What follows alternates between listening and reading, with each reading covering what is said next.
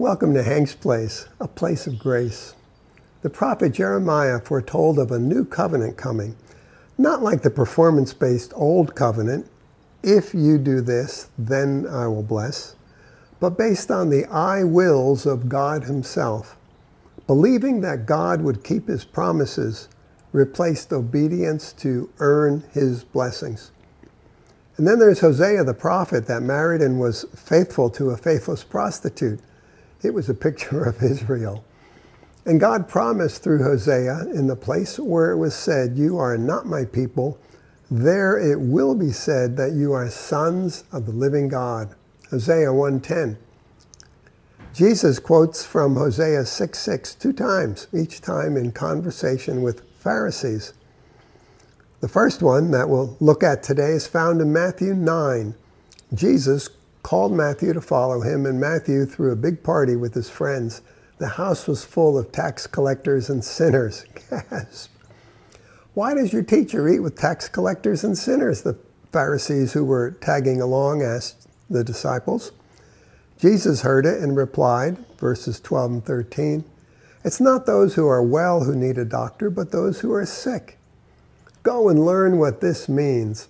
I desire mercy and not sacrifice. Hosea 6 6.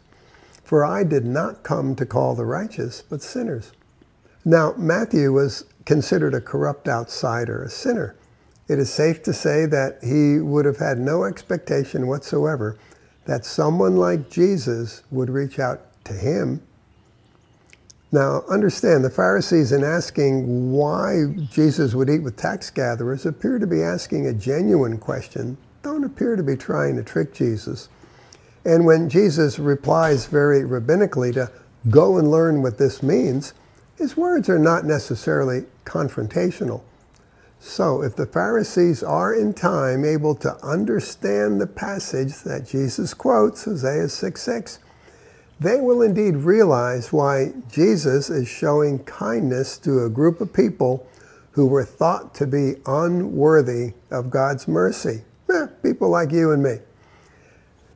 To a people who have been preoccupied with complex religious observance and temple activity, Hosea's words are mysterious. God would rather his people be kind and merciful than offer a sacrifice? Hmm. The passage Jesus quotes would have been known by heart to all the Pharisees, but really it wasn't in their hearts, but only in their heads. My friend, may Hosea's words find understanding in your heart today. As they do, you will come alive.